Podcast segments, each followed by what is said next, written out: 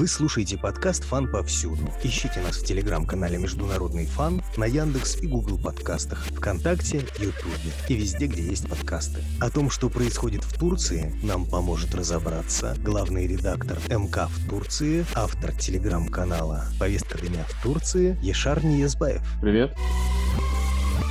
Сейчас в России всех беспокоит очередной локдаун. Есть ли понимание в Турции, когда он закончится и когда возобновят авиасообщения? Сообщения были отменены не со стороны Турции, а со стороны России. То есть Россия делает это в целях безопасности. В Турции серьезный рост заболеваний. Мы не хотим, чтобы из Турции к нам привозили заражение, и поэтому мы закрываем авиасообщения. Турция, вот если говорить о сроках, она говорит следующее. Смотрите, вот на две недели я поставила определенные ограничения. Это ежедневный комендантский час с 7 до 5 утра, и выходные полностью люди не, не имеют права выходить на улицу, тоже комендантский час, в общем, днем и ночью. Люди не могут ходить друг к другу в гости, не могут э, сидеть в ресторанах, кафе, эти заведения работают только на вынос. И в течение определенного времени, две недели дает турецкое государство, турецкое правительство, если улучшения не будет, то этот локдаун, он продолжится. И тут турецкое государство, насколько я понимаю, надеется на то, что Россия также смягчит свои ограничения по перелетам, по чартерам, если ситуация в Турции улучшится. То есть как только появятся новые данные, Турция обратится к России. Вот министр иностранных дел Турции сказал, что он в ближайшее время со своими делегацией направится в Россию, чтобы обсудить вопрос туризма. А кроме этого, он на днях еще встречался с послом Российской Федерации в Анкаре Алексеем Верховым, где они, по словам Мевлюта Чавушоглу, министра иностранных дел, обсуждали как раз-таки ситуацию с туризмом. А туркам из России можно выехать? Они добираются домой без проблем?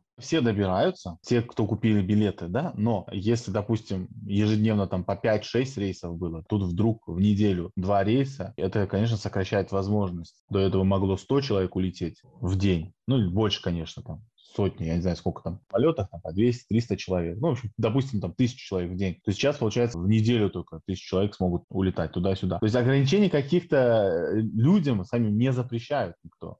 Никто не говорит, что вы не можете летать в Россию или вы не можете улетать из России. И точно так же в Турцию и из Турции. Но есть ограничения в количестве.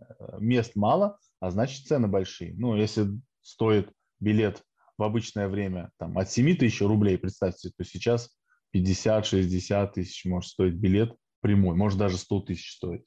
А это тоже ограничивает возможность некоторых, конечно, граждан, да, в зависимости от э, доходов. Некоторым туристам даже выгоднее какое-то время подождать эти две недели в Турции русским. Да, но есть еще другая возможность, да, это выездные рейсы. Я, кстати, не уверен, что они бесплатные, они, наверное, тоже платные, я просто не сталкивался. То есть Российская Федерация говорит, да, мы ограничили, но мы вас будем вывозить. Для этого нужно будет обращаться через госуслуги, может быть, даже через консульство и посольство, я там тоже не знаю, но, по-моему, через госуслуги всегда так было, по крайней мере. И это легче всего, потому что онлайн. Вы обращаетесь, и вам э, предоставляют возможность, не знаю, как это работает, насколько это вообще доступно. Период не такой уж и большой. Полтора месяца Россия, получается, ограничила с 15 апреля по 1 июня. Если был бы неопределенный срок, как в прошлом году, когда непонятно было, кто когда улетит, когда прилетит, будут ли вообще открыты какие-то границы, тогда именно был запрет на перемещение. Сейчас запрет на перемещение это нет. Вы можете попасть в Турцию и можете попасть в Россию, но прямым рейсом вам будет дорого, и вы можете полететь вначале в Амстердам, из Амстердама в Стамбул, или наоборот, или там через Дубай. Там много разных вариантов есть. Но цена от этого, кстати, она дешевле, чем прямые рейсы, но здесь по времени все-таки не каждому человеку легко лететь 20 часов, особенно если вы с детьми и так далее, то это, конечно, затрудняет. Есть мнение, что это политический вопрос, и для того, чтобы нанести удар по экономике Турции, потому что русские туристы оставляют много денег. Есть такой момент, что это Москва дает понять, насколько для нее тема Украины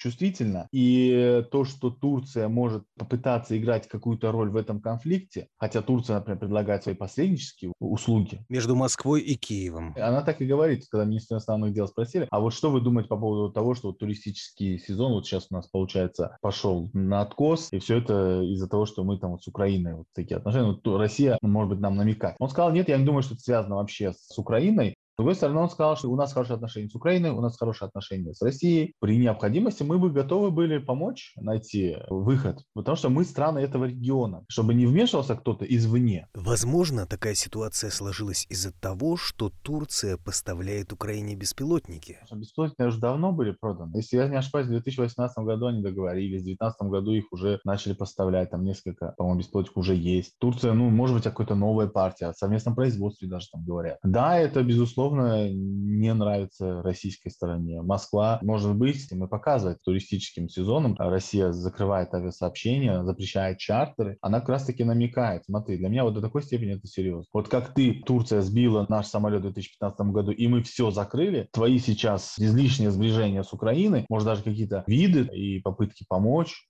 может, еще каким-то другим образом, кроме как продажи вооружения, мы не одобряем. И вот мы будем реагировать точно так же, как тогда. Наверное, это все предположение. А как на самом деле? Действительно ли русские туристы – это серьезная статья для экономики Турции? Очень серьезная статья, во-первых. Во-вторых, особенно с учетом ковидной ситуации. Англичане не могут лететь. Они до конца июня не смогут вообще вылетать с страны. Немцы, если не ошибаюсь, они вообще чуть ли не до августа не могут. А англичане, немцы, русские – это самые главные клиенты турецкого средиземноморского побережья. И, конечно, была надежда на русских, на российских туристов, особенно когда в преддверии сезона, когда еще не ожидалось, что рост заболеваний в Турции будет таким высоким, а он действительно высокий. Представители туриндустрии говорили, вот слава богу, хотя бы вот приедет российский турист, неважно, сколько они потратят и сколько мы заработаем, сколько важно то, что вообще прибудет какие-то горячие деньги, потому что для них это было важно. Ну, такая свежая свежая кровь для экономики была бы. Более того, очень много людей, да, если 500 тысяч уже забронировало, это было еще до 15 апреля, до начала сезона. А представляете, до 1 мая сколько человек бы еще добавок бы забронировало? Это около миллиона, может больше миллиона. Человек посетили бы Турцию. И это, конечно,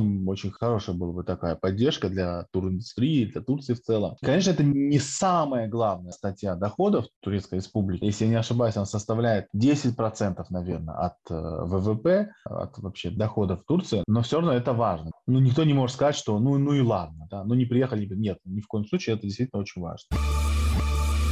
Для строительства канала «Стамбул» все готово, и Реджеп Таип Эрдоган планирует начать его в ближайшее время. Страны Черноморского региона и Россия, в частности, обеспокоены. Останутся ли в силе соглашения по конвенции Монтрё после открытия канала? Что говорят в Турции по этому поводу? Турция, во-первых, две причины, по которой не хотят строительства канала. Это экологический вопрос и второе вопрос как раз-таки влияния его на конвенцию Монтрё. Если говорить о том, действительно ли он повлияет на конвенцию Монтрё, то здесь возникало очень много споров, и в результате все-таки пришли к тому, что это не повлияет на конвенцию Монтрё, но может создать новые условия для обсуждения этой конвенции. Она определяет статус проливов Босфор, пролив Дарданеллы и Мраморное море. Даже со строительством канала Стамбул. Во-первых, для того, чтобы попасть до канала Стамбул, нужно пройти Дарданеллы.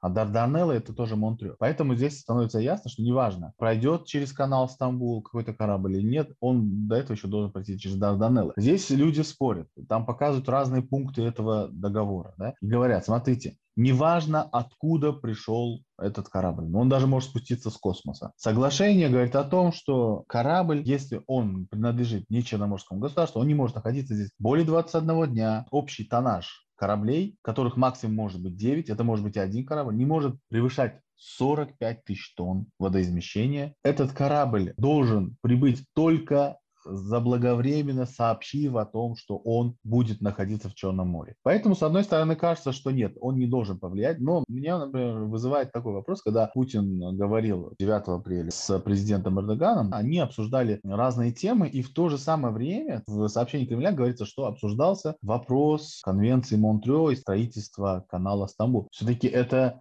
Действительно, вот эти споры, они заставляют многих людей во всем мире задаться вопросом, а все-таки может ли быть так, что в результате того, что Турция построит Стамбульский канал, а там также есть возможность построить и параллельно Дарданеллам, действительно Турция может э, поднять вопрос. Тем более Эрдоган говорил, если будет что-то лучше, чем Монтрео, то мы готовы обсудить. Пока лучше, чем э, соглашение Конвенции Монтрео, у нас нет. Поэтому у нас нет ни планов, ни желания выходить из этого соглашения. Когда Эрдоган говорит, он говорит, «Э, канал Стамбул не связан с Монтрео. И ты не понимаешь, не связан с Монтрео, это что значит? Военные корабли могут проходить и любой тоннаж сколько хотят? И любой страны? Или ты имеешь в виду, что он не связан с конвенцией Монтрео, а значит, он не может выходить за рамки конвенции Монтрео. А министр иностранных дел здесь дал четкое пояснение. Стамбульский канал, он не может обходить условия конвенции Монтрео. Вот это было важно услышать. Поэтому, мне кажется, здесь можно, наверное, сейчас пока не волноваться по этому вопросу.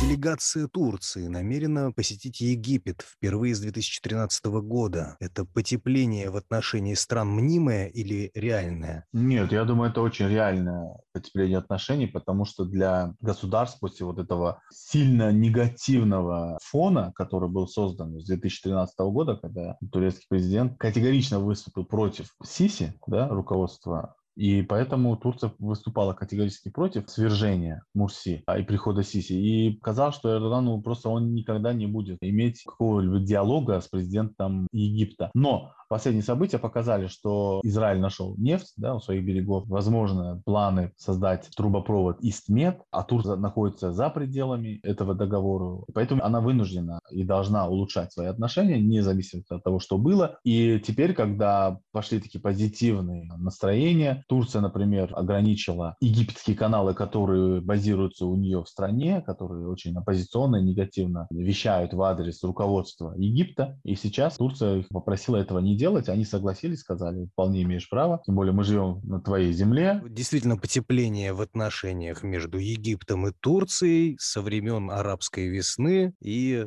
переворота в Египте. Турция таким образом признает власть египетскую и пытается наладить с ней отношения. На днях, я думаю, уже в ближайшее время будут назначены послы. Отношения, в общем, конечно, улучшатся в разы. И Турция вообще пытается в последнее время налаживать отношения со всеми соседями. И вроде как получается. И это вот связано с с нефтью израильской, и, возможно, Турция будет питаться нефтью, которая будет зависеть от Египта в основном газ. Там есть определенная точка вблизи Палестины и Израиля, сулит большие запасы. Но эти запасы нужно кому-то продавать, Европу. Страны, которые создали форум, они пытались пройти, обходя Турцию. Но Турция говорит, что без меня это невозможно. Конечно, плохие отношения, они мешают все-таки экономике, да, и уже сколько лет прошло, все-таки нужно их улучшать. И с Израилем, и с Египтом, и Греция с Грецией, они тоже пытаются найти общий язык. Они смогут проводить этот трубопровод через Турцию, через исключительно исключительные экономические зоны Турции. Вполне возможно. Турцию примут в эту конференцию стран, которые ее не принимали, которые были Израиль, Египет, э, Греция. Выгоднее строить трубопровод по кратчайшему пути. Это было и в интересах Египта, это было и в интересах Израиля. Поэтому даже в определенные моменты эти страны не делали резких заявлений в отношении Турции, как это было ранее. И здесь уже было понятно, что вот эти телодвижения, например, Египта, она, например, дала лицензию на поиски природных ресурсов в Средиземном море, своих своих исключительных зонах. И она это сделала на тех границах, которые определила Турция. Это уже был такой реверанс в адрес Турции. Получается, Египет признает те границы, которые показывает Турция, а не Греция. Потому что у Греции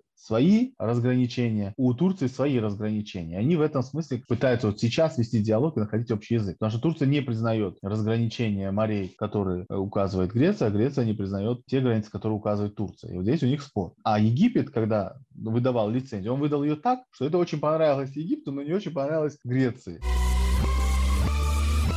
Зачем Турции быть посредником в Афганистане и почему они переносят по нему конференцию? Это было предложение как раз-таки США. Это предложение было Байдена, это было предложение Блинкина, который предложил Турции провести на своей территории эту конференцию. По поводу того, почему отложили, здесь следующий момент. Насколько я понимаю, Талибан не совсем одобрил эту встречу, и поэтому Турции пришлось отложить, потому что ну, без Талибана нет определенного смысла. Запрещенная на территории Российской Федерации организация Талибан не хочет переговоров, пока в Афганистане войска США. США обещала со дня на день вывести войска. Видимо, как только эти войска выйдут, Талибан с этим совсем согласится, все стороны уже будут готовы по крайней мере, в Турции сказали после Рамадана. Потому что Талибан, они религиозные, и в Турции тоже многие, наверное, все-таки из кабинета министров Турции, там, и министра иностранных дел соблюдают. Просто немножко трудновато, тем более, такую жару. В середине мая он должен закончиться. Но, может быть, там еще какая-то причина, да, которую мы не знаем. Вы слушали подкаст «Фан повсюду».